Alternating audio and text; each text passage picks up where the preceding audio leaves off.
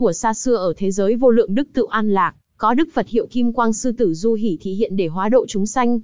Lúc bấy giờ trong nước đó có ông vua hiệu là Oai Đức, chuyên dùng chánh pháp để trị dân nên được gọi là Pháp Vương. Vị vua này rất kính thờ Phật Kim Quang Sư Tử Du Hỷ. Một hôm, nhà vua ngồi tọa thiền tam muội đến khi xuất định, thì thấy hai hoa sen mọc ở hai bên tả hữu, và trong mỗi hoa sen có mỗi đồng tử. Nhà vua cùng hai đồng tử cùng đến chỗ Phật để nghe Pháp.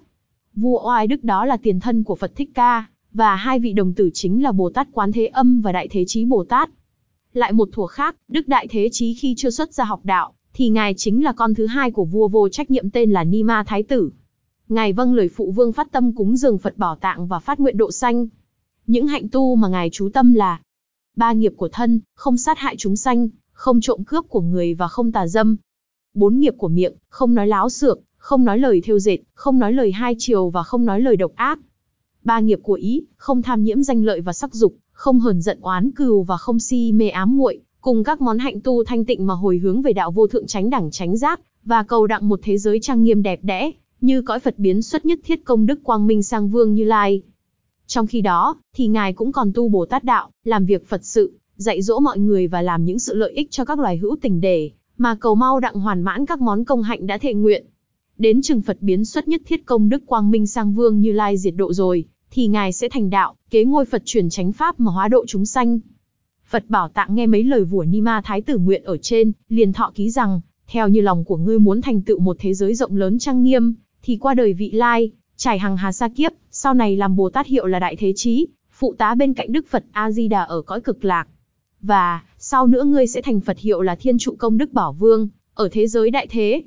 Theo kinh quán vô lượng thọ thì Đại Thế Chí, có nghĩa là dùng ánh sáng trí tuệ soi khắp mười phương, khiến chúng sanh trong ba đường ác được giải thoát và được năng lực vô thượng.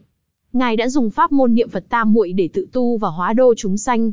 Trong hội lăng nghiêm, Đức Phật Thích Ca hỏi chỗ sở tu sở đắc của các vị A-la-hán và Bồ Tát, thì ngài trả lời rằng, thời Đức Phật siêu nhật nguyệt quang dạy con niệm Phật tam muội, nhân địa xưa của con dùng tâm niệm Phật nhập vô sanh nhẫn. Nay ở thế gian này, con tiếp độ người niệm Phật về tịnh độ.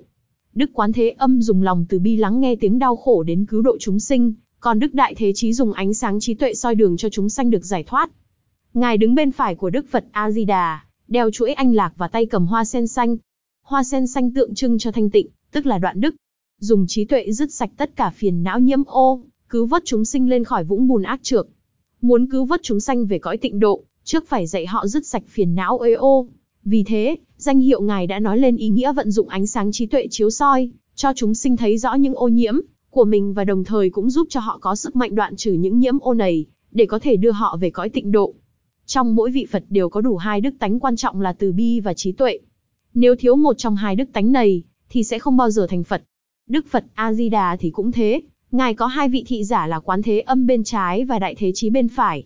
Quán Thế Âm thì tượng trưng cho từ bi, còn Đại Thế Chí thì tượng trưng cho trí tuệ viên mãn.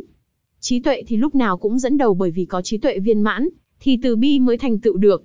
Đức Phật Thích Ca cũng có hai vị Bồ Tát phụ tá là Văn Thù và Phổ Hiền. Ngài Văn Thù sư lợi tượng trưng cho trí tuệ còn Ngài Phổ Hiền là đại hạnh từ bi,